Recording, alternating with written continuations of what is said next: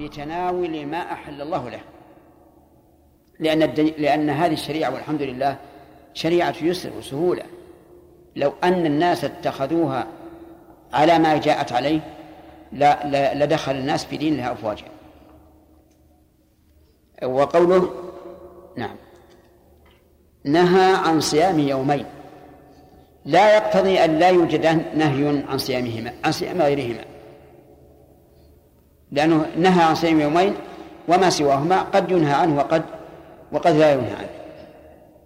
ولهذا قال بعض الأصوليين إن مفهوم العدد من أضعف المفاهيم. أن تعرفون مثلا المفهوم قد يكون عن عن وصف، مثل أكل المجاهدين مثلا، وقد يكون لوجود شرط مثل من اجتهد فأكرمه وما أشبه ذلك. لكن المفهوم العددي ضعيف، حتى إن بعض الأصوليين قال إنه لا مفهوم للعدد. مثال هذا الحديث ومثل أربع لا تجوز في الأضاحي، قال ما نقول مفهومه أن غير الأربع يجزي، لكن نقول هذه أربع لا تجزي وما سواها مسكوت عنه. لكن الصحيح عند الأصوليين أن العدد له مفهوم وإن كان إيش وإن كان ضعيفا. طيب هذا الحديث فيه فوائد. أولا تحريم صوم يوم العيدين، وجهه أن النبي صلى الله عليه وعلى آله وسلم نهى عن صيامهما، والأصل في النهي التحريم. ثم إن العلة تقتضي هذا أن يتبسط الإنسان بنعمة الله عز وجل حتى يكمل له الفرح، لأنه مع الصوم لن يكمل له ذلك. ومن فوائد هذا الحديث إثبات هذين اليومين على أنهما عيدان للمسلمين، وهو كذلك، فهذان اليومان عيدان للمسلمين.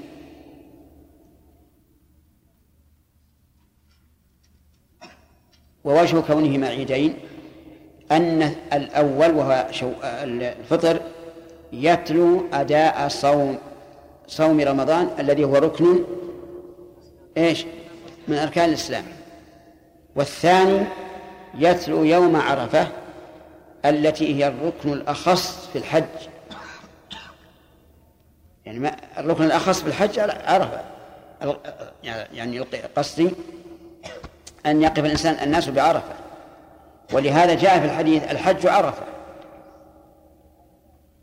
ولم يقل والطواف والسعي وما أشبه ذلك، لأن الركن الذي يختص بالحج ولا تشارك العمرة هو إيش الوقوف بعرفة. طيب لو صامهما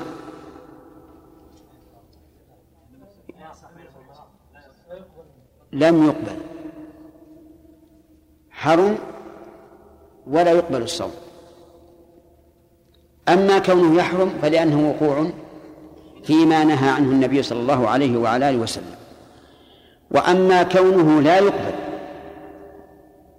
فلقول النبي صلى الله عليه وعلى آله وسلم من عمل عملا ليس عليه أمرنا فهو رد أي مردود. وهذا أعني صومهما، لا نقول ليس عليه أمر الله ورسوله، بل نقول ضد أمر الله ورسوله، أي عليه النهي.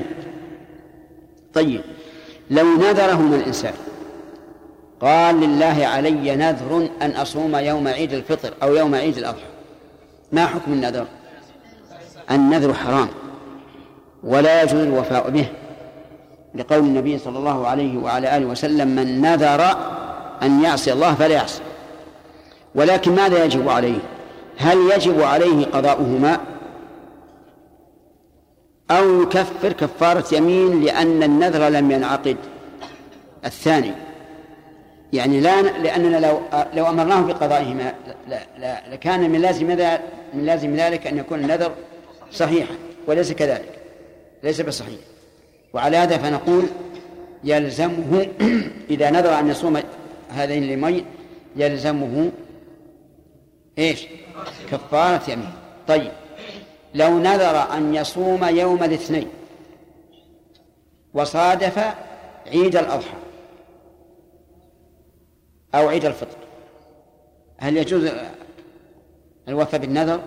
لا يجوز، لأنه معصية. لكن هل يلزمه القضاء؟ يلزمه القضاء، هنا يلزمه القضاء ولا يكفر. إلا أظن أن فيه قول آخر أنه يكفر لفوات الوقت، إنما لزمه القضاء لأن أصل نذره إيش هو؟ صحيح، هو ناذر يوم الاثنين، ما ناذر يوم العيد، صادف يوم الاثنين. طيب ثم قال وعن وعن نبيشة الهذلي رضي الله عنه قال قال رسول الله صلى الله عليه وعلى آله وسلم: أيام التشريق أيام أكل وشرب وذكر الله عز وجل. رواه مسلم. أيام التشريق أيام أكل، هذه أيام زمن زمن وأيام أيضا زمن، فلماذا لم تنصب على الظرفية؟ لأنه لا ينصب الزمن على الظرفية إلا إذا كان على تقدير في، وهنا لا يصح تقدير في. أيام التشريق، التشريق يعني تشريق الشيء، أي إبرازه حتى تشرق الشمس عليه، وهذه معروفة عند العرب، أعني أيام التشريق هي اليوم الحادي عشر والثاني عشر والثالث عشر من منين؟ من ذي الحجة. سميت بذلك لأن الناس يشرقون لحوم ضحاياهم وهداياهم في هذه الأيام من أجل أن تيبس فلا تفسد. في أيامنا هذه هل فيه تشريق؟ إيش نقول؟ أيام التثليج؟ نعم، لا نقول أيام التشريق بناء على الأول وحتى لا نخالف النصوص الشرعية بألفاظها. طيب أيام التشريق أيام أكل وشرب، يعني ليست أيام صيام، أكل وشرب. والأكل والشرب معلوم أنه إذا كانت هذه الأيام موضوعة لهذه لهذه لهذه الأعمال الأكل والشرب لازم أن لا تكون محلا إيش؟ للصيام. نعم. وذكر لله عز وجل، ذكر لله يعني يسن فيها كثرة الذكر.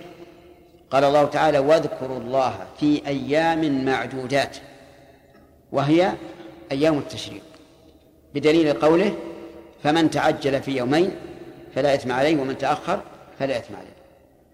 وإنما قرن الذكر مع الأكل والشرب لسببين: السبب الأول أن يقول للإنسان إنك لن يفوتك الأجر إذا لم تصم. وش عنده؟ الذكر لله عز وجل. الوجه الثاني أنها إذا كانت أيام ذكر فإن الإنسان يحتاج إلى طاقة لذكر الله عز وجل، لا سيما في أيام الصيف، أيام الحر طول النهار، فيستعين بالإفطار على إيش؟ على ذكر الله عز وجل. وهذا قد يشير إلى المعنى الذي قلناه في تعليل تحريم صوم العيدين، أن ينبسط في هذه الأيام وينشرح ويذكر الله ويصلي العيد وما أشبه ذلك. ثم قال وعن عائشة رضي الله عنها وابن عمر وعن عائشة وابن عمر رضي الله عنهم قال: لم يرخص في أيام التشريق أن يصمنا إلا لمن لم يجد الهدي.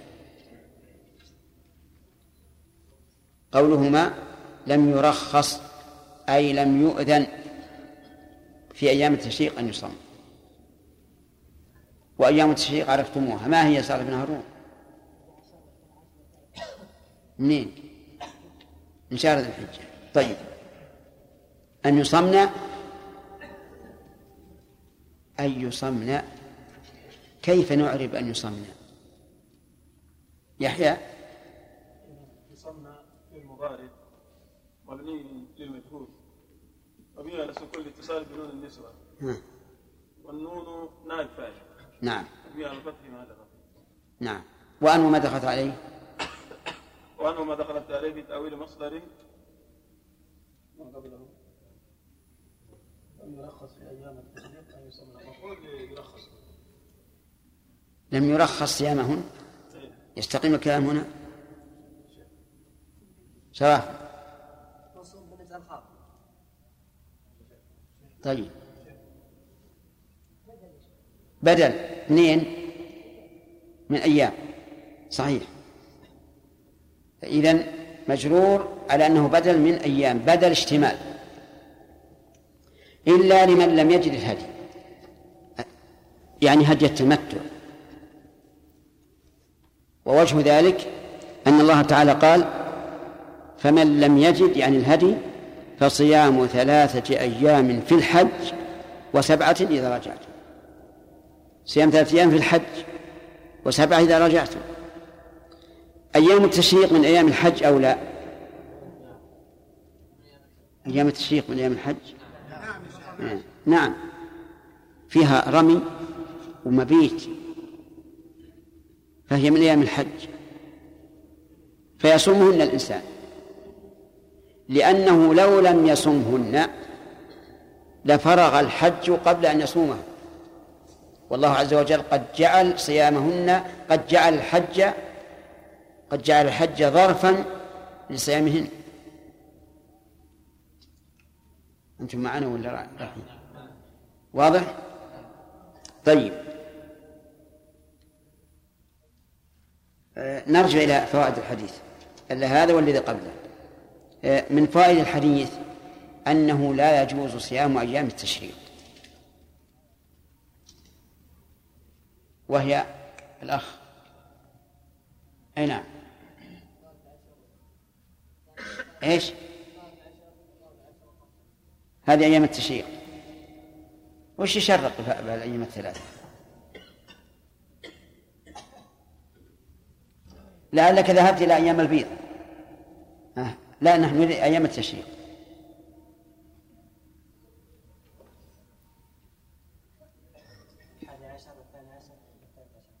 يعني أردت غيرك لكن ما يخالف. الحادي عشر والثاني عشر والثالث عشر من شهر ذي الحجة. طيب من فوائد هذا الحديث أنه إذا كانت أيام أكل وشرب وذكر فينبغي للإنسان أن لا يزهد في نعمة الله عليه، حيث جعل الله تعالى هذه الأيام أيام أكل وشرب ما هي أيام صيام. ومنها حكمة الشريعة الإسلامية بإعطاء النفوس بعض حظها مما تحتاج إليه في الفرح، ولهذا جاز في أيام التشريق وفي أيام العيد جاز شيء من اللهو كضرب الدفوف والضرب واللعب بآلات الحرب، السيوف، البنادق وما أشبهها، لأن الله عز وجل علم أن الإنسان ضعيف يحتاج في فرحه إلى شيء يدخل السرور عليه. ومن فوائد هذا الحديث مشروعية ذكر الله تعالى في هذه الأيام،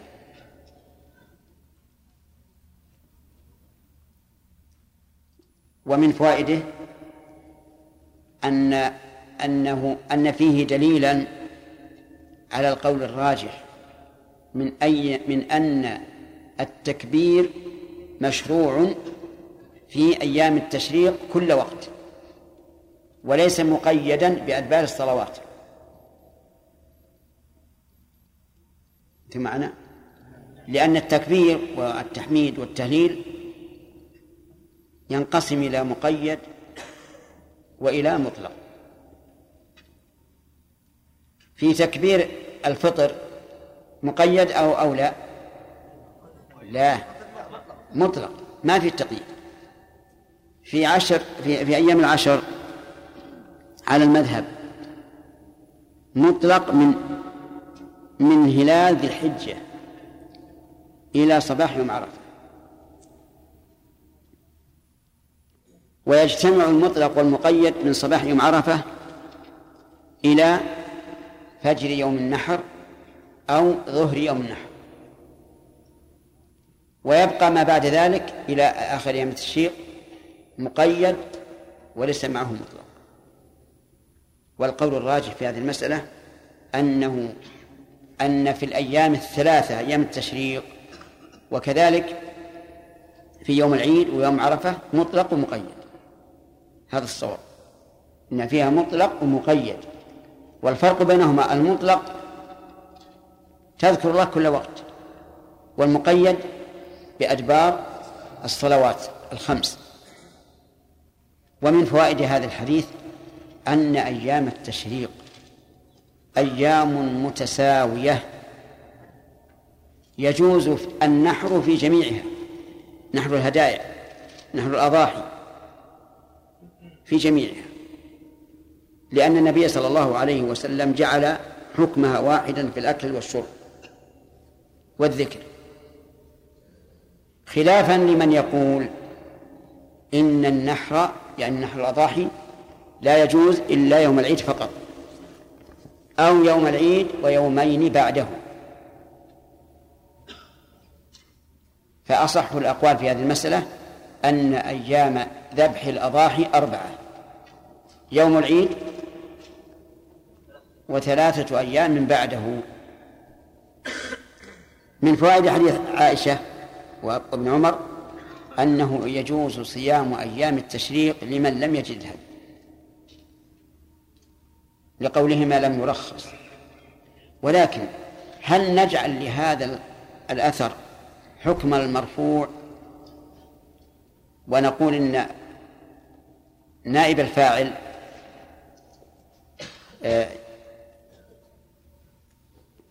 آه نعم ونقول إن المرخص في هذا هو النبي صلى الله عليه وعلى آله وسلم، أو نقول إن هذا من فهمهما؟ نعم، وفي احتمال في الواقع، في احتمال، لأنه إن كان من قولهما فقد استنبطاه من قوله تعالى ثلاثة في الحج، ولا أيام للحج بعد الأيام الثلاثة. ويحتمل أن المراد لم يرخص النبي صلى الله عليه وسلم، وهذا أقرب، وعليه فيستثنى هذا من عموم قوله أيام التشريق أيام أكل وشرب وذكر لله عز وجل. من فوائد هذا الحديث أن من لم يجد الهدي فليصم ثلاثة أيام في الحج وسبع إذا رجع ولو صادفت أيام التشريق. طيب، وهل يجوز أن يصوم يوم العيد من جملة الثلاثة؟ لا، ما رخص إلا في أيام التشريق. وهنا سؤال خارج عن موضوع الصيام: لو أن الذي لم يجد الهدي صام الأيام الثلاثة من حين أحرم بالعمرة أيجوز أم لا؟ المذهب يجوز وهو الصحيح. فإن قال قائل العمرة قبل الحج والله يقول في الحج، قلنا لقد قال النبي صلى الله عليه وعلى آله وسلم دخلت العمرة في الحج. وعلى هذا فيجوز صيام الأيام الثلاثة من حين يحرم بالعمرة إلى آخر إيش أيام التشريق، إذن إن شاء صامها في أثناء العمرة أو فيما بين العمرة والحج أو في الحج، بشرط أن لا يتجاوز أيام التشريق. ها؟ أسئلة؟ طيب، نعم. تسمع بعض الخطباء. إيش؟ تسمع بعض الخطباء. نعم. في أيام العيد مثلا إذا كان صادف صادف ذلك مثلا وقوع حروب على المسلمين وفتن. إيش؟ تسمع بعض الخطباء. نعم. في أيام العيد. نعم. إذا صادف مثلا وقوع فتن وحروب على المسلمين. يعني كانهم يحزنون ويقولون كيف نعيد وكيف نفرح واخواننا يذبحون وكذا، فهل هذا شيخ سائغ وجائز؟ هنا مسألة، يجوز للإنسان أن يحد على الأموات ثلاثة أيام لا أكثر، لكن هل هذا فيما لم يرد حث الناس على الفرح به أو عام؟ الظاهر أنه ليس, ليس بعام، وأنه خاص فيما لم يرد الفرح به، وأن للمسلمين أن يفرحوا بعيدهم ولو كان هناك فتن وحروب، وأن ينبه المسلمين الذين عافاهم الله من هذه الفتن والحروب على نعمة الله عز وجل عليهم بهذا، وأن يحذرهم من المخالفات التي قد تكون سببا للشر والفتن. فهمت؟ هذا اللي نراه في المسألة. بالنسبة يجوز لو صيام ثلاثة من حين جملة معترضة، يقول سيام ثلاث أيام من حين إحرامه بالعمرة، نعم، ألا يكون فيها يعني كأنه يعني تنبأ بعد الأذان؟ بارك الله فيك. بالنسبة لصيام ثلاث أيام من حين الإحرام، نعم، ألا يكون فيه سبق للأحداث، لأنه قد يرزق، نعم، هو لا يدري، خصوصا إذا كانت يعني الوقت طويل، نعم، قد يرزق بالهدي، نعم، يعني بشغل أو بأمر، نعم، أو يكون على غلبة الظن جائز. الإنسان يبني على غلبة الظن. يجوز التعليق هنا؟ ما يحتاج تعليق، ما دام الله قال في الحج، وقال النبي صلى الله عليه وسلم دخلت العمر في الحج، فقد صام في الوقت، والإنسان يعرف نفسه هل هو معه ما يكفي أو لا، وقد يكون معه ما يكفي ولكنه عند يوم النحر لا يكفي، وقد يسرق، ولهذا رخص في أيام التشريق أن يصمنا، وإلا لقال قائل لماذا لم يتقدم على أيام التشريق؟ فنقول قد تلجئه الضرورة إلى أن لا يجد زمنا إلا في أيام التشريق. يحيى آه آدم أصلا الأيام الثلاثة هذه في الحج إذا فات إذا فات الإنسان، وهل يقضي؟ كيف إذا فات؟ في وقت الحج ما يعني ما وجد فرصة للسياحة. نعم، ربما يكون الإنسان مثلا أخر الأيام الثلاثة إلى إلى أيام التشريق لكنه مرض، فنقول اقضها اقضها بعد ذلك، ولا يلزمه دم بتأخيره. والعجيب بعض العلماء يقول رحمهم الله يلزمه دم سواء لعذر أو لغير عذر، ثم نقول كيف يلزمه دم؟ هو أصلا ما وجد الدم الهدي، كيف تلزمون بهذا؟ إذا قالوا إذا لم يجد يلزم صيام عشرة أيام، لأن عندهم الفقهاء أن الإنسان الذي لا يجد دم الواجب يصوم عنه عشرة أيام، فنلزمه على هذا أن نصوم عشرين يوم، لكنه ضعيف. نعم. إذا رجل صام أيام تشريق، صام أول يوم من أيام تشريق على أنه لم يجد الهدي، ثم لما صام اليوم الثاني في منتصف النهار وجد هدي، نعم، هل يقطع صيامه ويذبح الهدي؟ يقول هذا السائل هل لو أنه وجد الهدي بعد أن شرع في الصيام هل يقطع الصيام ويذبح الهدي؟ ولا أدري هل يريد هل يجب أو هل يجوز؟ ماذا تريد؟ هل يجوز؟ الجواز يجوز، يجوز أن يعدل عن الصيام إلى الهدي، لأن الأصل الهدي، لكنه لا يجب. عبد الرحمن الجمعة شيخ أحسن الله عليك، إذا مات الحاج قبل أن قبل أن يصوم ما عليه من الصيام حيث لم يجد الهدي، هل لوليه أن يصوم عنه إذا مات؟ لا يصوم إلا إذا كان تعدى أيام التشريق، أما قبل لا. أنت معنا يا أحمد تعرف الكلام؟ وش أيام التشريق؟ من أي شهر؟ من شهر ذي الحجة. يوم العيد منها ولا لا؟ لا، لأنه العاشر. تمام. طيب فيصل شيخ الله يغفر لك، في عادة عندنا في يوم العيد، هذه العادة يعني مثل ما ذكرت يحملون السلاح ويضعون هدف ويرمون هذا الهدف ويعلمون الأولاد و ويحتجون بمقوله ما أدري حديث ولا أثر، يقولون بارك الله في من غار وثار. غار وشلون؟ غار يغيرون على الخيل، يتسابقون على الخيل وكذا، وكل واحد يلبس ما عنده من من السلاح، يعني من الأسلحة. نعم نعم. حتى السلاح الأبيض يشيله، اللي هو الخنجر وكذا. أيوة السيف. والسيف. نعم.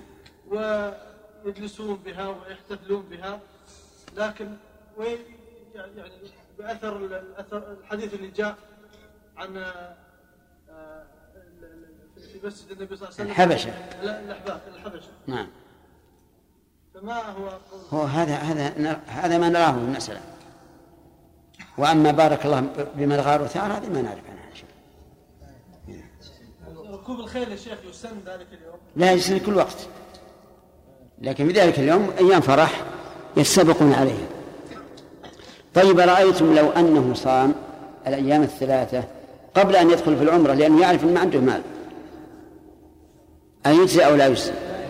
لا يجزي، لأن هذا قدم الواجب على سببه، وتقديم الواجب على سببه لا يصح. ولقد صادفني جماعة ثلاث سيارات حملة في عرفة في يوم عرفة، تحدثنا قالوا إن الحامل لنا صاحب الحملة قال إنه يجوز أن تذبحوا الهدي من حين أن تخرجوا من بلدكم، من حين تخرجوا من البلد كل يوم نذبح عشر ذبائح. نعم. فما رأيكم بهذه الفتوى؟ نعم. نعم. مصلحة الكيسة. مصلحة الكيسة. الكيسة نعم. الكيسة صاحب الحمل. إيه هو هذه علشان ما يقدر يذبح لهم كل يوم عشر عشر عشر ذبائح. فقلنا لهم إذا جاء إن كان تتحاكمون إلينا حكمنا بضمان هذه الذبائح عليه يضمنها، وأنتم اذبحوا الهدي في وقته.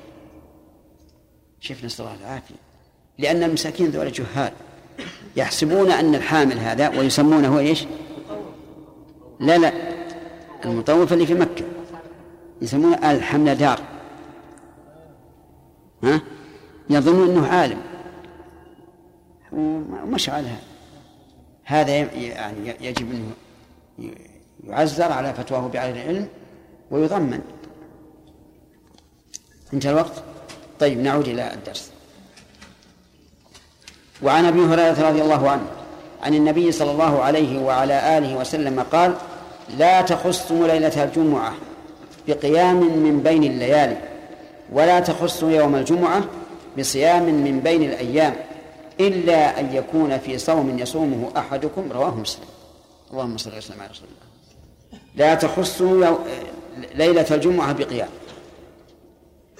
يعني لا لا لا تقتصروا على قيام ليلة الجمعة فقط، لأنها ليلة الجمعة لا ما لها مزية. كذلك لا تخص الصوم يوم الجمعة لأنه يوم الجمعة لا لا لا لأنه لا مزية. والنهي هنا إن حملناه على الأصل أو حملناه على الكراهة يذكر إن شاء الله. من فوائد هذا الحديث النهي عن تخصيص ليلة الجمعة بالقيام. وهل النهي للتحريم أو للكراهة؟ الظاهر أنه للكراهة، لأنه لو كان للتحريم لكانت مفسدته حاصلة سواء انفرد بها أو أو ضمها إلى غيره. فالظاهر أنها للكراهة، ووجه الكراهة ما, ذكر ما ذكرنا أنه لا مزية لها على غيرها. من فوائد هذا الحديث أيضا أن لا يخص يوم الجمعة بصيام لأنه يوم الجمعة، والنهي هنا إيش؟ للكراهة، لأنه لو كان للتحريم لكانت مفسدته حاصلة سواء ضم إليه غيره أم أفرد. ففي هذا الحديث فوائد، نعم، منها الكراهة، كراهة قامت تخصيص ليلة الجمعة بالقيام ويومه بالصيام. ومن فوائد هذا الحديث أنه يجوز أن يصوم ليل أن يقوم ليلتين، ليلة الخميس وليلة الجمعة. لأن ليش؟ رحمك الله، لأنه لم يخصها. ومنها أنه لا ينبغي بل يكره أن يخص يوما أو ليلة بعبادة لم يخصصها الشرع بها. انتبه لهذا. من ذلك ما يفعله كثير من الجهال اليوم، إذا كانت ليلة سبع وعشرين من رمضان أقبل الناس جحافل يؤدون العمرة،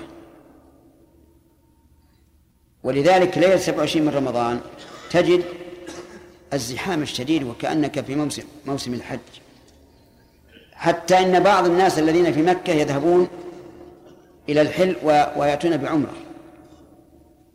وسبب هذا الجهل وتحكيم العاطفة دون الشريعة. وهذا هو الذي حذر منه الرسول صلى الله عليه وسلم في هذا النهي، إن الإنسان قد يحكم عاقلته آه نعم عاطفته فيقول ليلة الجمعة ليلة فاضلة أخصها بالقيام. أقول نقول له الشرع ليس إليه وليس عاطفة.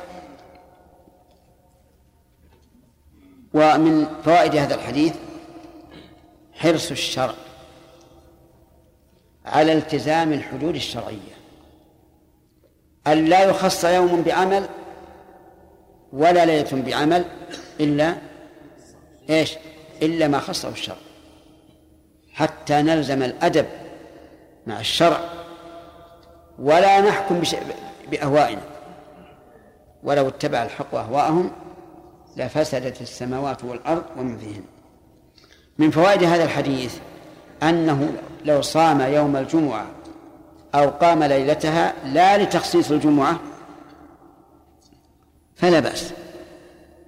مثال ذلك رجل عامل يشتغل كل الأسبوع من السبت إلى الخميس ولا يفرغ إلا يوم الجمعة، وأراد أن يصوم يوم الجمعة، يجوز أو لا يجوز؟ يجوز. الرجل أراد أن يقضي قضاء رمضان، باقي عليه يوم، ويوم الجمعة هو أفرغ ما يكون، فصامه. تقول يا علي نور، علي نور تقول وين رحت؟ ما ماذا قلت؟ إذا كان شخص مشغول طول الأسبوع ما يستطيع يوم الجمعة، لا يستطيع الصوم إلا فيه، هل نقول له ذلك؟ فلا بأس، لأنه صام صامها. طيب لو صادف يوم الجمعة لو صادف يوم الجمعة يوم عرفة وصامه لأنه يوم عرفة لا لأنه الجمعة، نعم يجوز أو لا يجوز؟ يجوز، لأنه ما صام على أنها يوم الجمعة، صام على أنها عرفة. وهذا مأخذ من قوله لا تخص ليلة الجمعة. إذن يكون يوم الجمعة من الأيام التي نهي عن تخصيصها بالصوم. وعنه أيضا رضي الله عنه قال قال رسول الله صلى الله عليه وعلى آله وسلم لا يصومن أحدكم يوم الجمعة إلا أن يصوم يوما قبله أو يوما بعده. وهذا الحديث كالأول تماما، لأن قوله إلا أن يصوم هو معنى قوله لا تخص يوم الجمعة بالصيام. وفي قوله إلا أن يصوم يوما قبله أو يوما بعده دليل على أن الحديث الآتي حديث أسماء بنت بسر ليس بصحيح، وسيأتي الكلام عليه إن شاء الله تعالى. وعنه رضي الله عنه أيضا أن رسول الله صلى الله عليه وعلى آله وسلم قال إذا انتصف شعبان فلا تصوموا، رواه الخمسة واستنكره أحمد. إذا انتصف شعبان فلا تصوم فلا تصوم إذا انتصف أي بلغ النصف. ومتى يبلغ النصف؟ إذا تم خمسة عشر يوما فقد انتصف. فلا تصوم. هذا الحديث اختلف العلماء رحمهم الله في هل هو مقبول أو غير مقبول، فمنهم من قال إنه ليس بمقبول لأنه يعارض الأحاديث الصحيحة فيكون شاذا. وجه الشذوذ أنه ثبت عن النبي صلى الله عليه وعلى آله وسلم أنه قال لا تقدموا رمضان بصوم يوم ولا يومين، وهذا في الصحيحين. مفهومه يجوز تقدم ذلك بثلاثة أو خمسة أو أكثر. ثانيا أن النبي صلى الله عليه وعلى آله وسلم كان يكثر الصيام في شعبان حتى كان يصومه إلا قليلا، ولم يكن صلى الله عليه وعلى آله وسلم ليصوم شيئا مكروها، إلا أن يبين أن هذا من خصائصه كما بين ذلك في الوصال.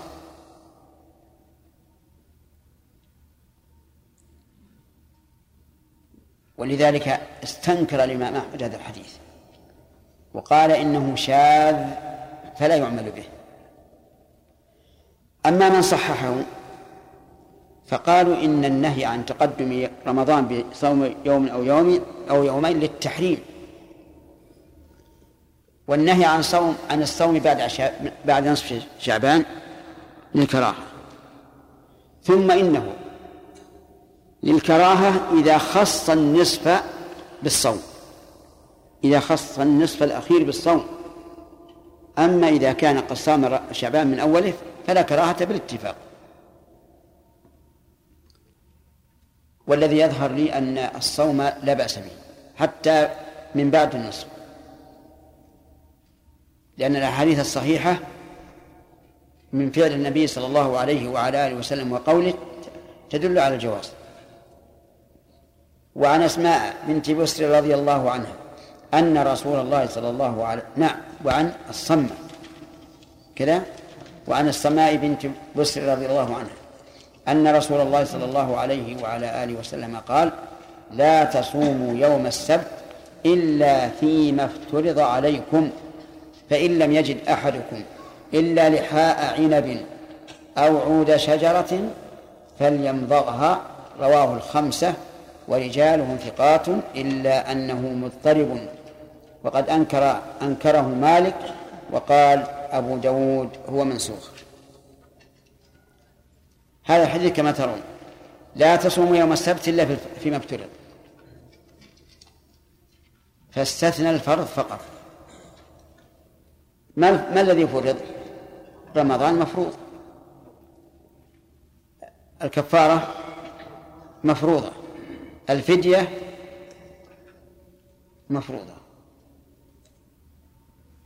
وليس فيه استثناء سوى ذلك.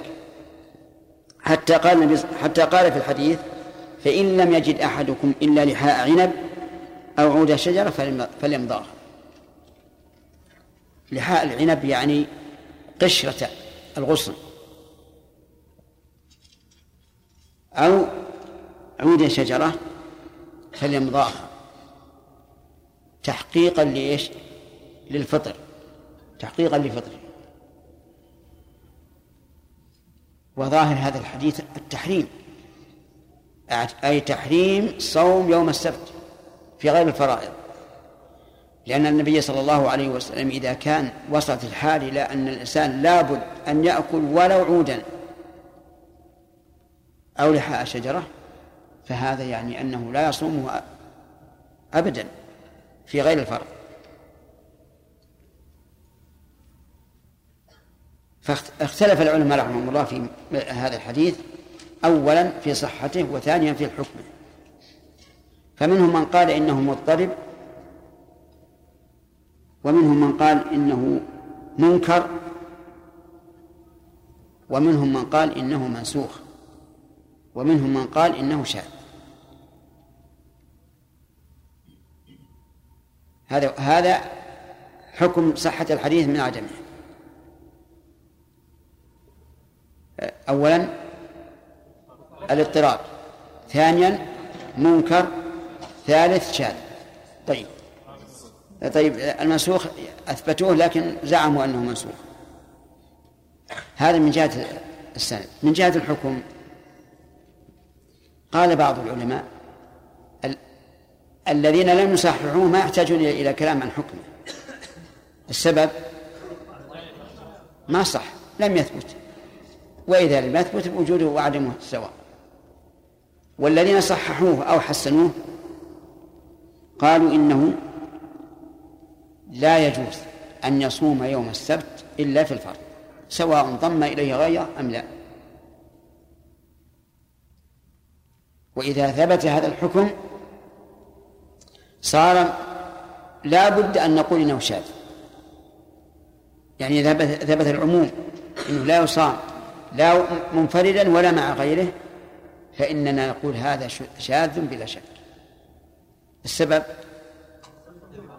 أن أحاديث صحيحة تدل على جواز صوم يوم السبت، حديث أبي هريرة السابق أن النبي قال أن النبي صلى الله عليه وسلم قال لا يصومن أحدكم يوم الجمعة إلا أن يصوم يوما قبله وهذا الخميس أو يوم بعده وهذا السبت.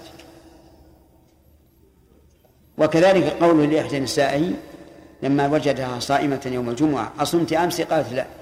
قال أتصومين غدا؟ قالت لا. قال أفطر. فقولها أتصومين غدا يعني به السبت وهو صحيح. فالقول بأنه ينهى عن صومه مطلقا سواء كان منفردا أو مع أو مقرونا هذا لا شك أنه قول ضعيف جدا. أحسن الأقوال في هذا ما ذهب إليه الإمام أحمد أنه يكره إفراده بالصوم، يكره إفراده بالصوم ولا يحرم. أما من ادعى أنه منسوخ فنحتاج إلى إلى شيئين. الأول ثبوت النسخ، لأن نعلم أن هذا متقدم. والثاني أن لا يمكن الجمع، لأن النسخ له شروط. الأول أن نعلم المتأخر ليكون هو الناسخ، والثاني أن لا يمكن الجمع، وهنا لا نعلم المتقدم من المتأخر. والجمع أيضا ممكن، وهو أن يحمل النهي على إيش؟ على الإفراد، أن يحمل النهي على, على الإفراد. والله أعلم. ما انتهى الوقت؟ نعم.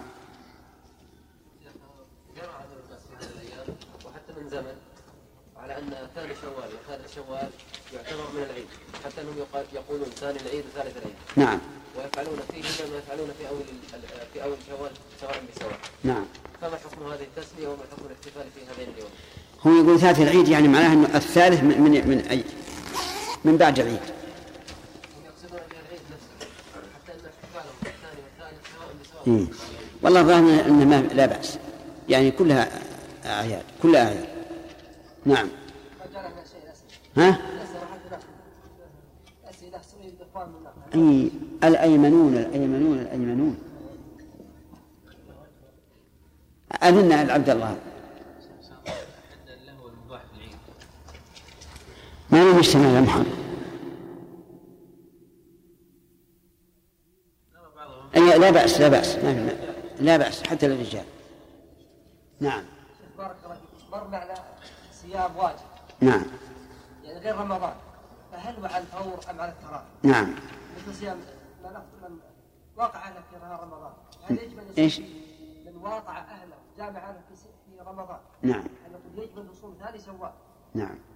نعم يجب على الفور، كل الكفارات تجب على الفور إلا ما دل على التراخي مثل ثلاثة أيام في الحج وسبعة إذا رجعت. نعم. أرفع يدك. نعم. لو أن شخصا خصص يوم الجمعة الذهاب إلى المقبرة. هذه بعض العلماء. أقول ذهب بعض العلماء إلى أنه الزيارة يوم الجمعة زيارة القبور أفضل، وادعوا أن أن المي... الأموات يعرفون زائرهم يوم الجمعة فقط، لكن هذا لا صحة له. والصواب أن أيام الجمعة لا تخص بزيارة القبور، لأن زيارة القبور ما له وقت، حتى أن النبي صلى الله عليه وسلم زار البقيع في الليل. ها؟ يربط بوقته، يخلي الزيارة متنقلة، كلما وجد من قلبه قسوة ونسيان للموت يخرج. نعم.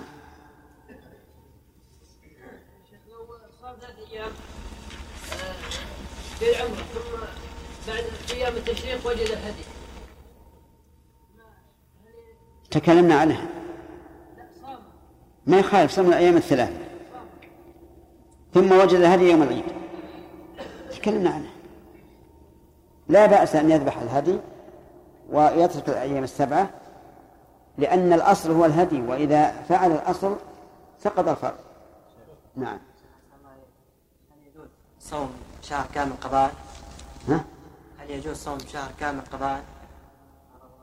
يعني على عليه صوم شهر فصامه من أوله إلى آخره، لا بأس، بس بشرط أن يكون الشهر الثاني على عدد رمضان. يعني مثلا لو فرضنا الشهر اللي صامه تسعة وعشرين يوما ورمضان اللي يقضيه ثلاثين يوما، يجب أن يقضي ثلاثين يوما. والله أعلم. انتهى الوقت. نعم. قد يقول قائل: لماذا النبي صلى الله عليه وسلم لم يصرح كما صرح في يوم الجمعة بالإفراد وأطلقه؟ نعم. يعني لا ت... لماذا لم يقل النبي صلى الله عليه وسلم لا تفردوا يوم السبت؟ نعم. أو لأنه ثبت عنه أنه صام يوم السبت ويوم الأحد، كما في حديث أم سلمة، بل, ك... بل في حديث لولا ما فيه من المقال كان تسن المواظبة عليهم يوم السبت والأحد. نعم.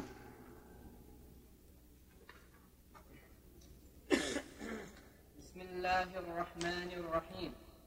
نقل المصنف رحمه الله تعالى: وعن أم سلمة رضي الله تعالى عنها أن رسول الله صلى الله عليه وسلم كان أكثر ما يصوم من الأيام يوم السبت ويوم الأحد، وكان يقول: إنهما يوم عيد للمشركين وأنا أريد أن أخالفهم.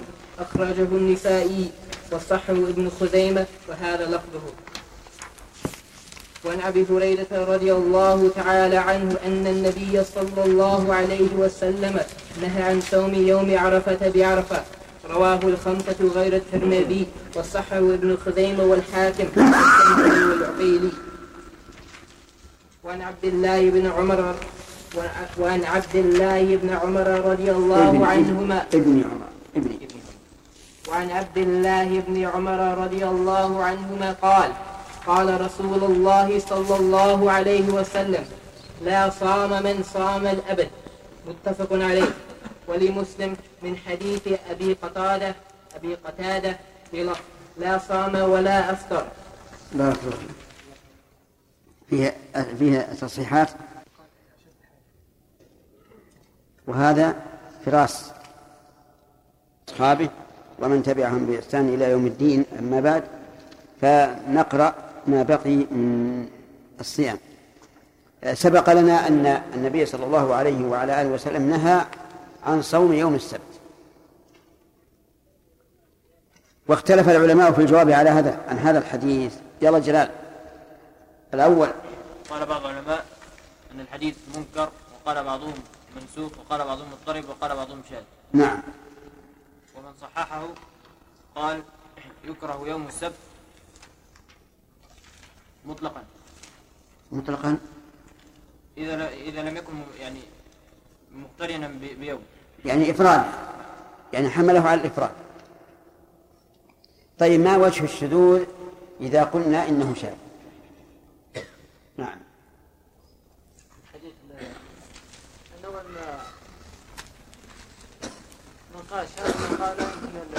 قال ما وجه الشذوذ؟ لأن الشاذ معناه مخالفة الثقة لمن هو أوثق. نعم. نعم. مخالفة والأحاديث الصحيحة. أن النبي صلى الله عليه وعلى آله وسلم أجاز صيامه. طيب. والذين قالوا إنه منسوخ وليد ليس لهم دليل.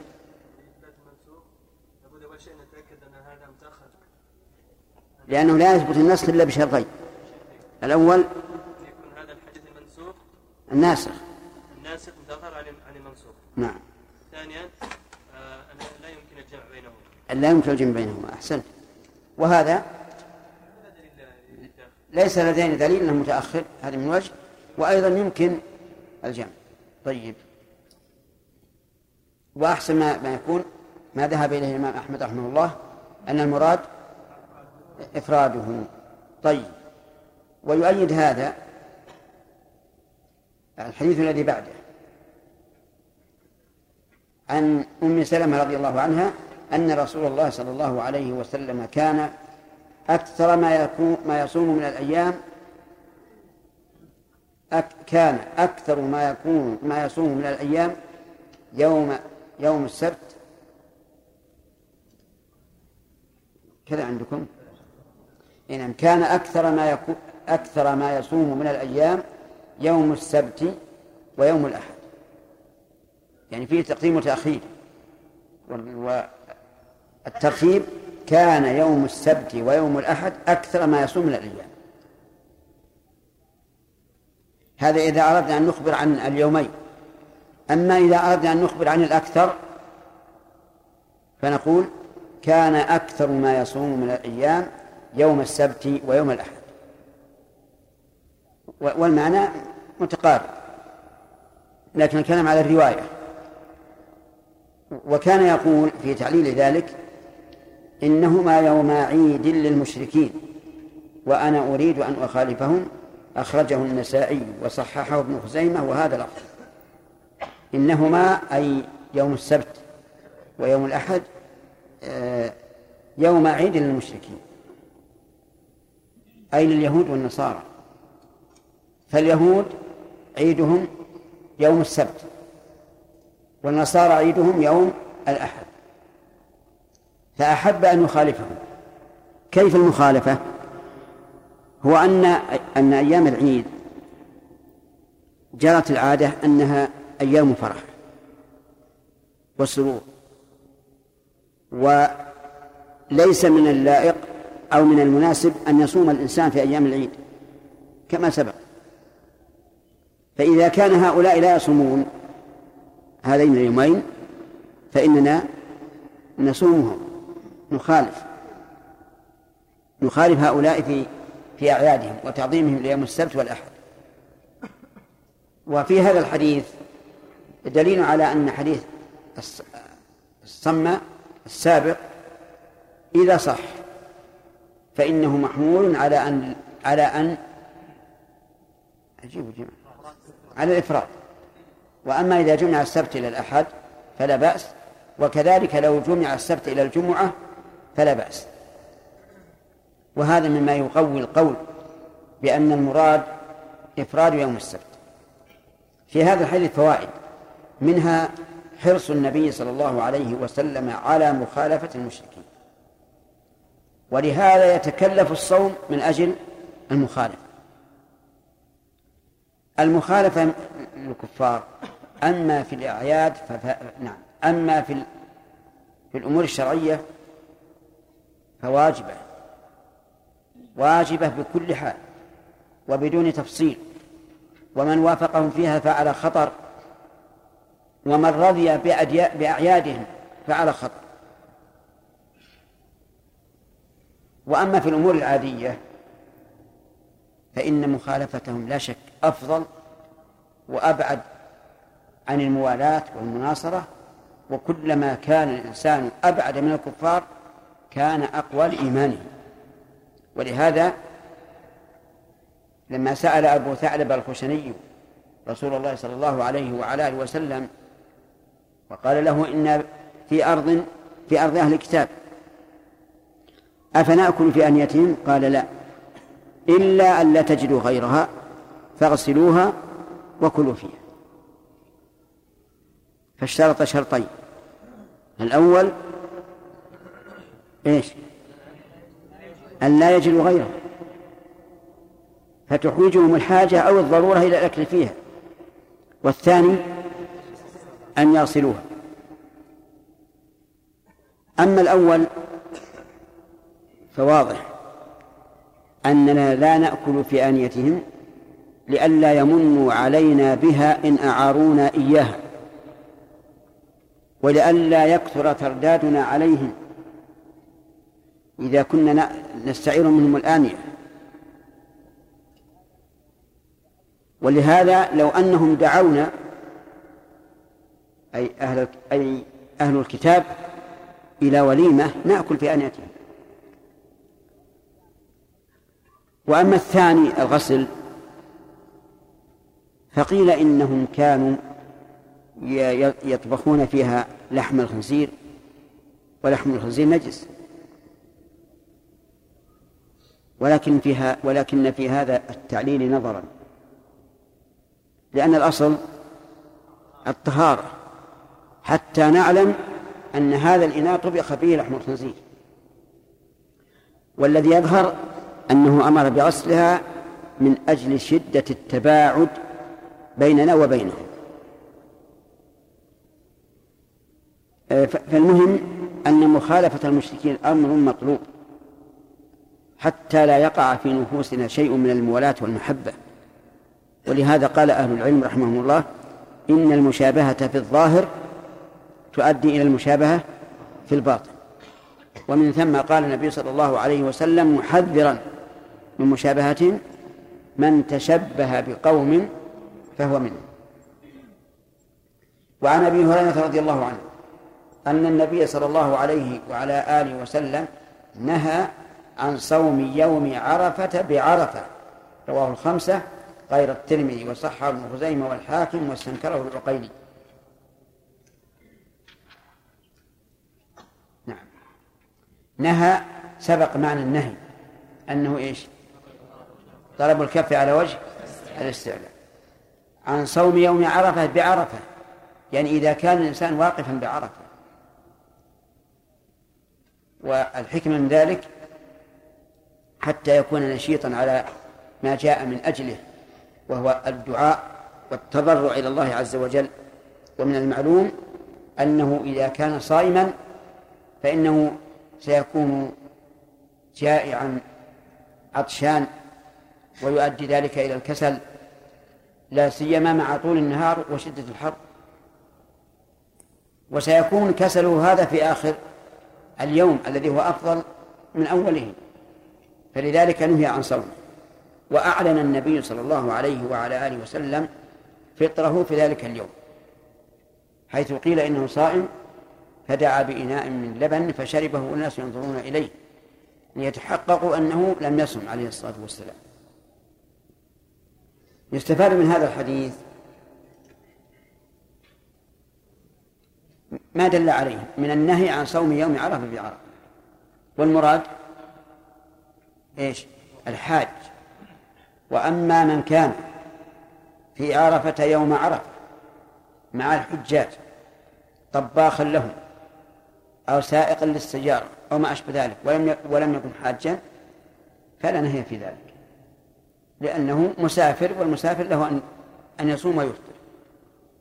ومن فوائد هذا الحديث أنه قد يعرض للمفطور ما يجعله أفضل من الفاضل. فالفطر بالنسبة للصوم مفطور، لأن الصوم من السنن من السنن لكن إذا كان الصوم يؤدي إلى إخلال بمقصود شرعي فإنه ينهى عنه، لأن هذا هذا يخل بمقصود شرعي، وهو التضرع إلى الله ودعاء الله عز وجل، والمطلوب أن يكون الإنسان نشيطا على هذا. وعن عبد الله بن عمر رضي الله عنهما قال قال رسول الله صلى الله عليه وعلى آله وسلم لا صام من صام الأبد، متفق عليه. لا صام هذا نفي، والظاهر أنه لا يقصد به الدعاء، أنه خبر محض. ومعنى لا صام أنه لم يحصل على أجر على أجر الصوم، ومعنى والأبد المراد الدهر، كله. ولمسلم من حديث أبي قتادة بلفظ لا صام ولا أفطر، يعني لا هو الذي لا هو الذي حصل الأجر بالصيام ولا الذي حصل الراحة بالفطر، لم يحصل له هذا ولا هذا. في هذا الحديث فوائد، منها النهي النهي عن صوم الدهر. واختلف العلماء رحمهم الله في العلة، فقيل لأنه سيصوم أيام أيام التشريق، سيصوم يومي العيدين، وأنه إذا أفطر يوم العيدين يومي العيدين وأيام التشريق فإنه لا يصدق عليه أنه صام الأبد، لأنه أفطر من من الأبد خمسة أيام، يومي العيدين وأيام التشريق الثلاثة. وحملوا هذا هذا الحديث على أن المراد من صام الأيام المحرمات، ولكن هذا القول ضعيف جدا ولا ينبغي أن نعول عليه، وذلك لأن صيام الأيام الممنوعة محرم وإن لم يصم الأبد، محرم وإن لم يصم الأبد، فلا وجه لذلك. ولكن الصحيح أن من صام الأبد سوى الأيام المحرمة فإنه لا يحصل له الثواب، لأنه لا بد في هذه الحال من أن يترك أشياء يقوم بها فيمنعه الصيام من القيام بها، كحق البدن وحق الأهل وحق الزائر وغير ذلك من المصالح. ولهذا قال النبي صلى الله عليه وسلم لعبد الله بن عمرو بن العاص الذي أراد أن يصوم الأبد، يصوم ولا يفطر، قال له إن لربك عليك حقا في عبادات أخرى تخل بها إذا صمت كل الأبد، ولنفسك عليك حقا، ولأهلك عليك حقا، ولزوجك أي الزائر لك عليك حقا، فأعطي كل ذي حق حقا. فإن قال قائل بما بما يزول هذا النهي أو بما يرتفع، قلنا يرتفع هذا النهي بما أرشد إليه النبي صلى الله عليه وعلى آله وسلم عبد الله بن عمرو بن العاص، وهو أن يصوم يوما ويفطر يوما، ولا أفضل من ذلك، لا أفضل من ذلك. من فوائد هذا الحديث أنه لو نذر أن يصوم الدهر كله فالنذر محرم لا يجوز الوفاء به، فليفطر، وإذا أفطر هل يلزمه أن يكفر؟ فالجواب نعم يلزمه، لأنه فوت ما نذر. ولهذا كان القول الراجح أن نذر المعصية لا يجوز الوفاء به وفيه كفارة، كفارة يمين. ومن ذلك الإشارة إلى أن من فوائد الحديث الإشارة إلى أنه لا ينبغي التنطع في العبادات وتكليف النفس ما لا تطيق أو ما يشق عليه ويعسر عليه.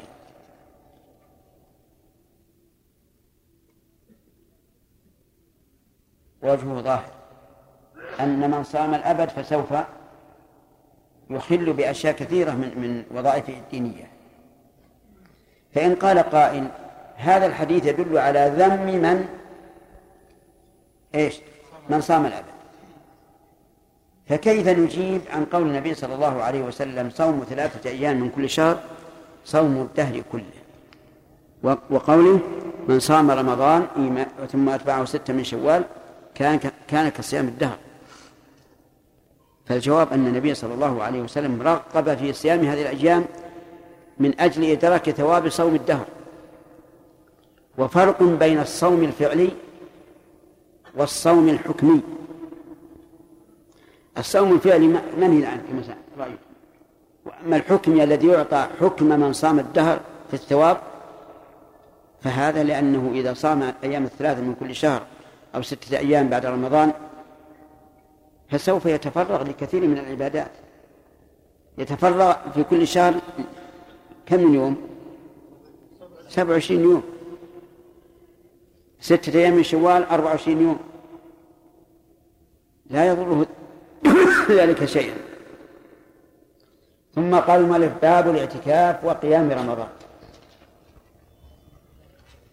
المؤلف ذكر الاعتكاف بعد الصيام لأن الله ذكره بعد آيات الصيام،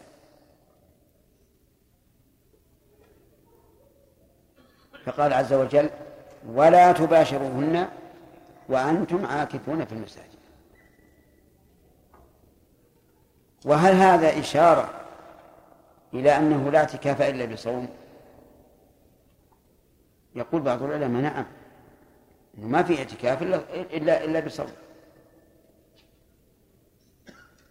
ولكن الراجح أنه لا اعتكاف مسنون إلا في العشر الأواخر فقط، فلا يسن الاعتكاف في كل وقت، وإنما يسن في العشر الأواخر فقط، لأننا نعلم علم اليقين الذي ليس فيه عندنا شك أن النبي صلى الله عليه وعلى آله وسلم أحرص الناس على عبادة الله، أليس كذلك؟ وأحرص الناس على إبلاغ الشريعة، لم يقل يوما من الدهر: أيها الناس اعتكفوا في أي زمان، أبدا، وإنما اعتكف في رمضان. ثم اعتكاف لشيء مقصود، وهو التماس ليلة القدر، ولهذا اعتكف أولا في العشر الأول، ثم في العشر الأوسط، ثم قيل له إنه في العشر الأواخر فاعتكف في العشر الأواخر. فلا اعتكاف مشروع إلا في العشر الأواخر من رمضان. فإن قال قائل: هذه القاعدة وهذا الضابط ينتقد عليك بأن النبي صلى الله عليه وسلم أذن لعمر أن يوفي بنذره بدون العشر الأواخر، فقد قال له: يا وليد أوف بنذرك، بعد أن قال له: إني نذرت في الجاهلية أن أعتكف ليلة أو يوما في المسجد الحرام، قال: أوف بنذرك.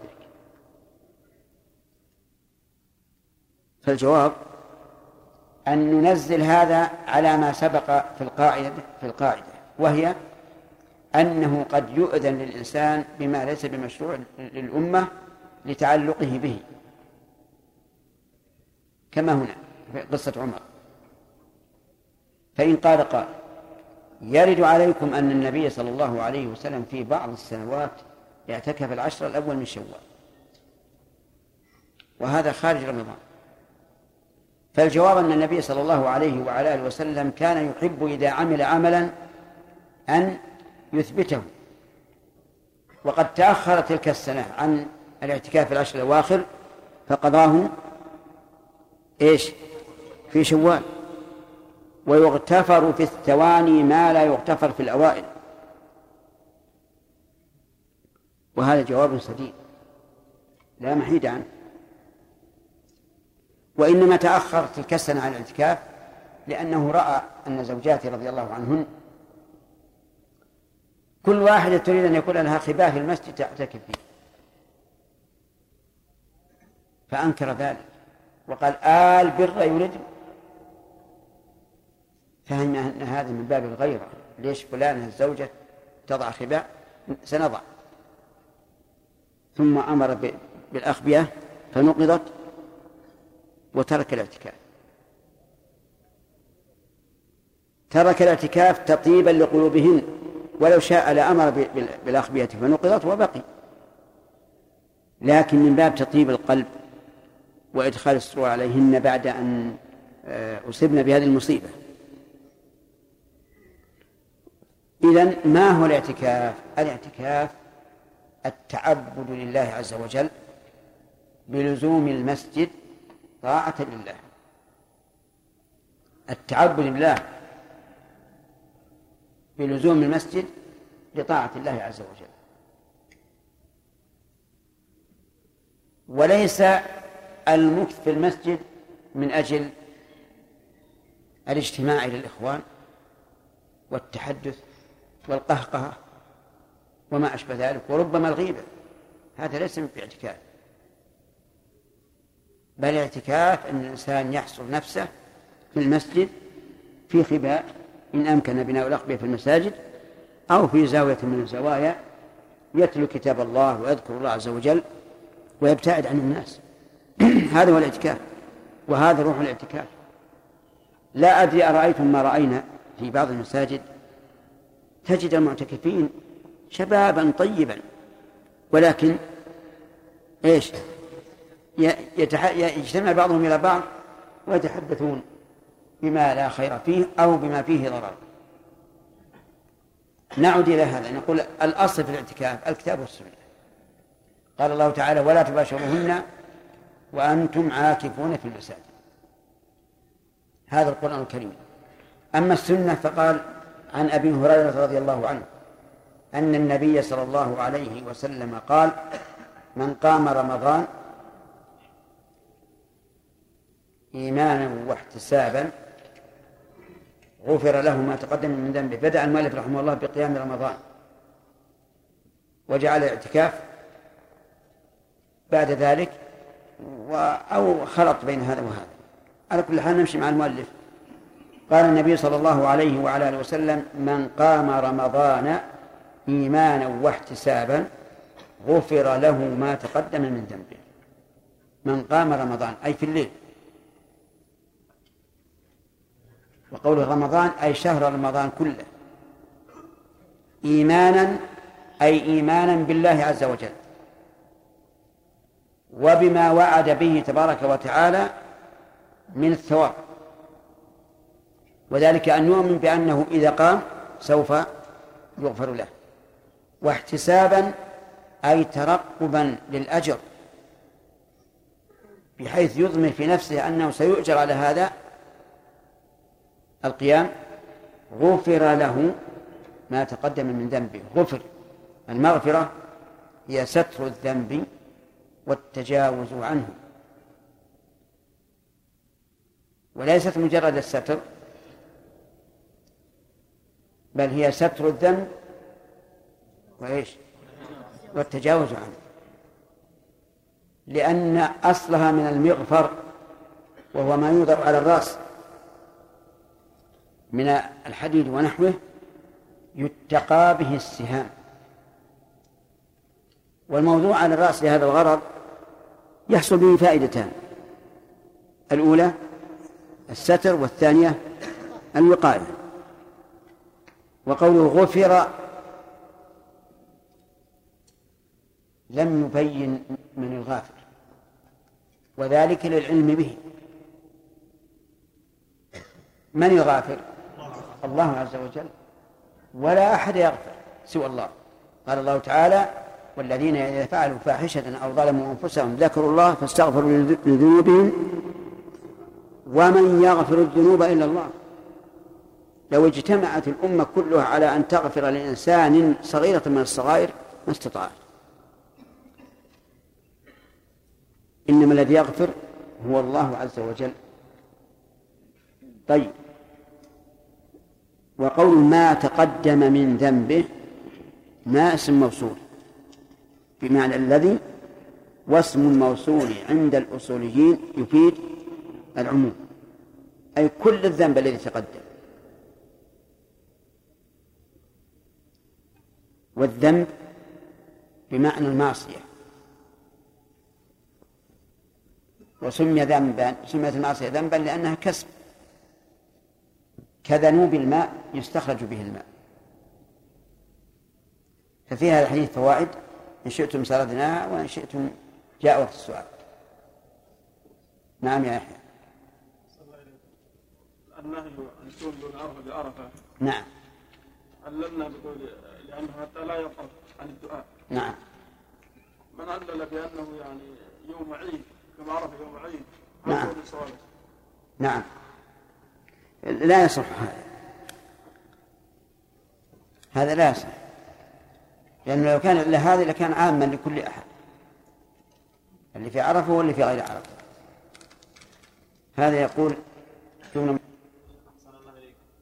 حديث الرسول صلى الله عليه وسلم سئل عن صوم يوم الاثنين قال ذلك يوم ولدت فيه وبعثت فيه أو أنزل علي فيه، وأنه علل صيامه بأنه هذا يوم يعظمه أنه ولد فيه، صيامه يوم السبت والأحد، أليس هذا تعظيم؟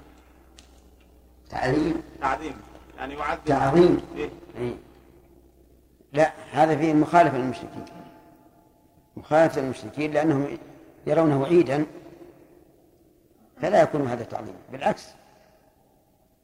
نعم. أحسن الله عليكم يا شيخ.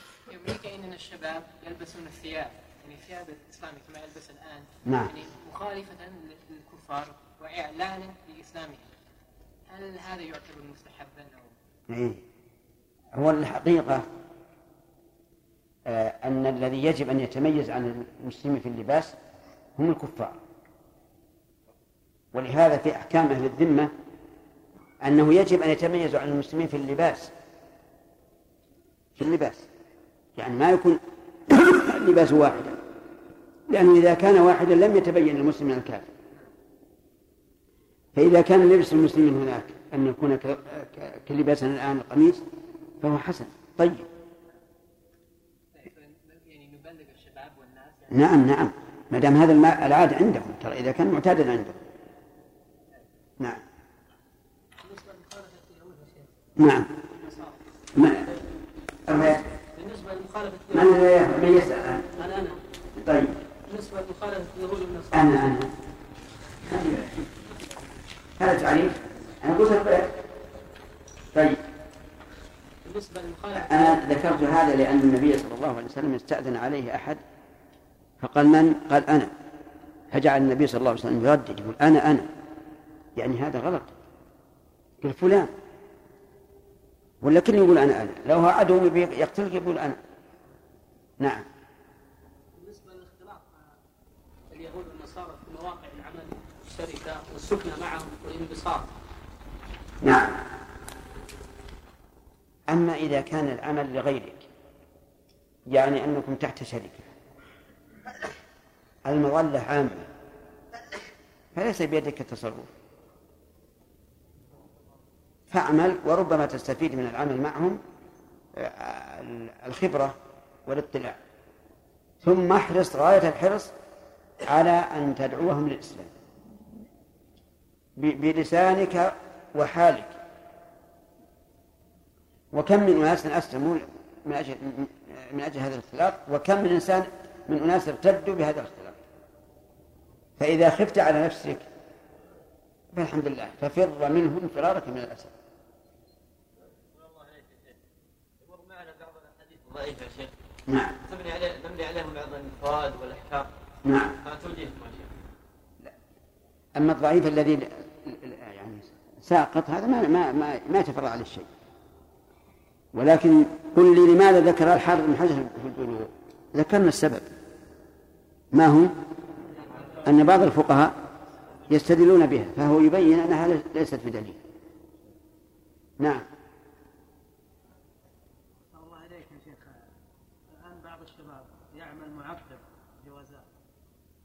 يعمل في شركة ويكون من ضمن أفراد الشركة هؤلاء يهود ونصارى، هل إذا جدد إقامته أو سعى إلى تجديده هل يكون من من تعاون إن كان يحرم؟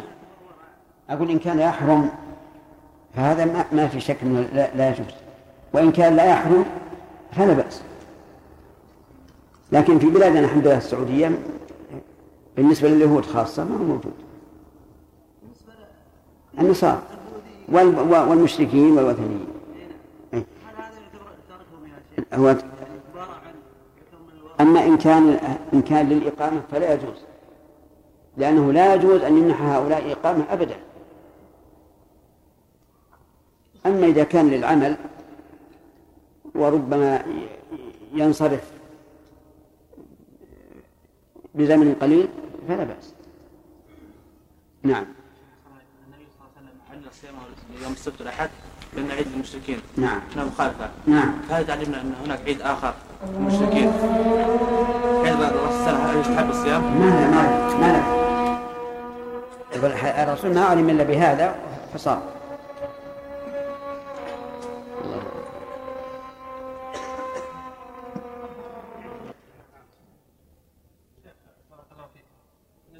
لا صام من صام الدهر. نعم. والصارف على أنه ليس بدعاء.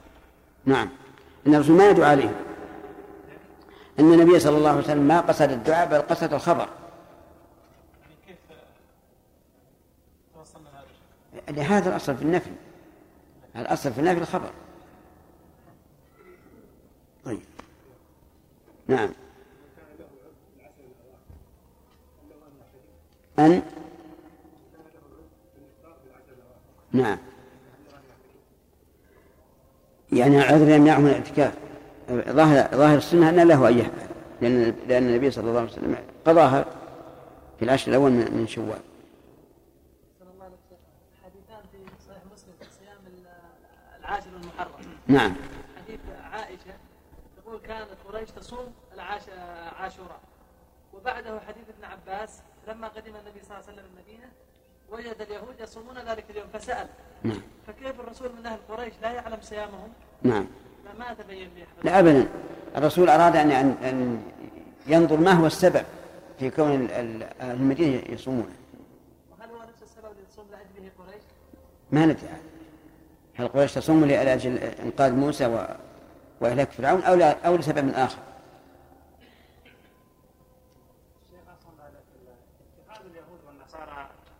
السبت والأحد يعني عيد لهم، هل هو تشريع من الله أو ابتداع منهم؟ لا الظاهر ابتداع، لكنهم أقروا عليه لأنهم اختاروه لأنفسهم، ولهذا قال الله عز وجل إنما جعل السبت على الذين اختلفوا فيه. فالظاهر أنه ابتداع من جنس قوله تعالى ورهبانية ابتدعوها ما كتبناها عليهم، وقول إلا ابتغاء رضوان الله هذه استثناء منقطع، يعني لكن فعلوها ابتغاء رضوان الله ومع ذلك كفروا بها ما رأوها حق رعايتها. نعم. بعض يتركون العمل في يوم الأحد، بعض دول المسلمين يتركون العمل في يوم الأحد، فهل هذا يعتبر التشرك مع الكفار؟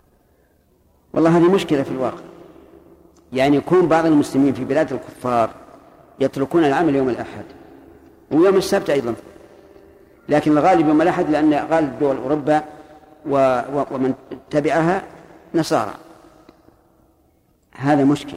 هل نقول إن هذا كقول القائل مكره أخاك لا بطل، وأنهم لا يجدوا عملا حتى لو حاولوا أن يعملوا ما يجدون عملا؟ أفهمت؟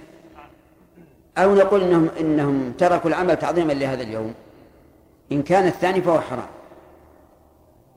وإن كان الأول وهو الأقرب فهذا شيء يعني أخذوا به كرها فلا يأثمون. نعم.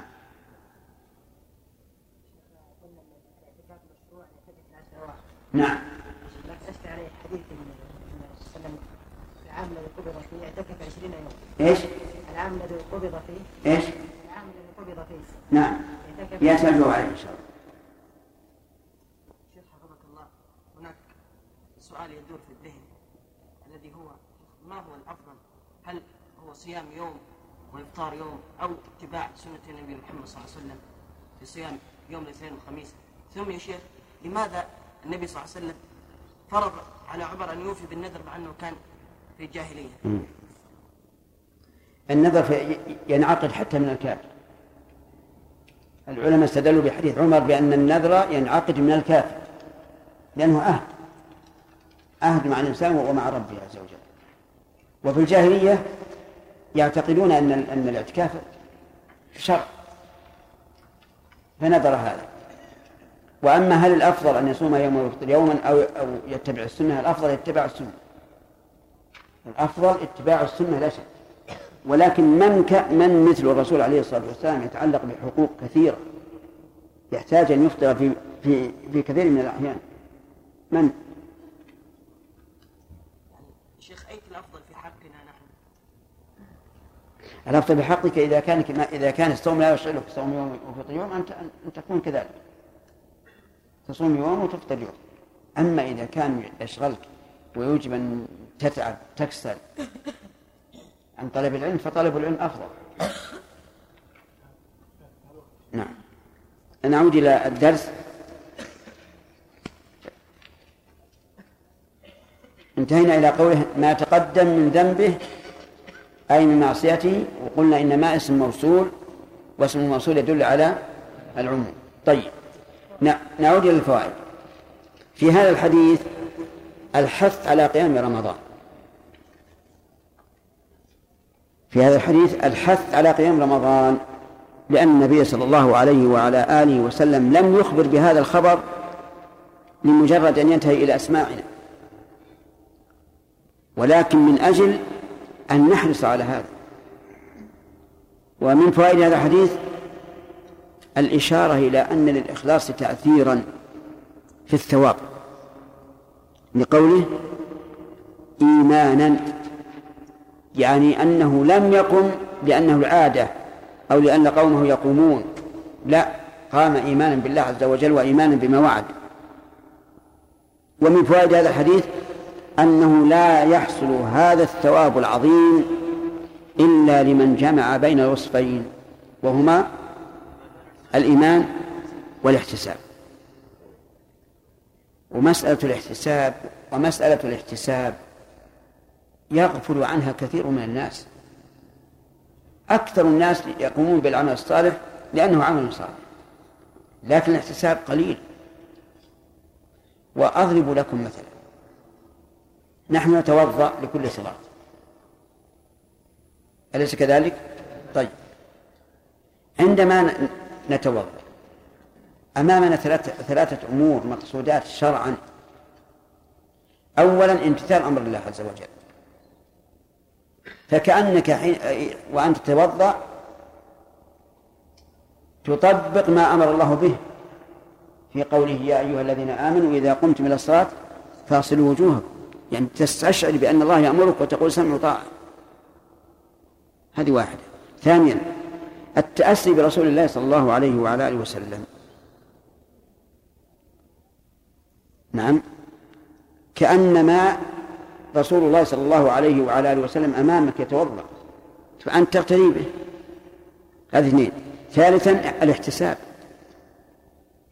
الاحتساب أنك إذا توضأت خرجت خطاياك عند آخر قطرة، عند آخر قطرة. هذا معنى الاحتساب، إن الإنسان يحتسب هذا على الله، على أن الله تعالى سوف يأجره على هذا. ولذلك في السجود في السجود نقول اللهم اجعلها لي عندك ذخرا. هذا أمر ينبغي أن نتفطن له.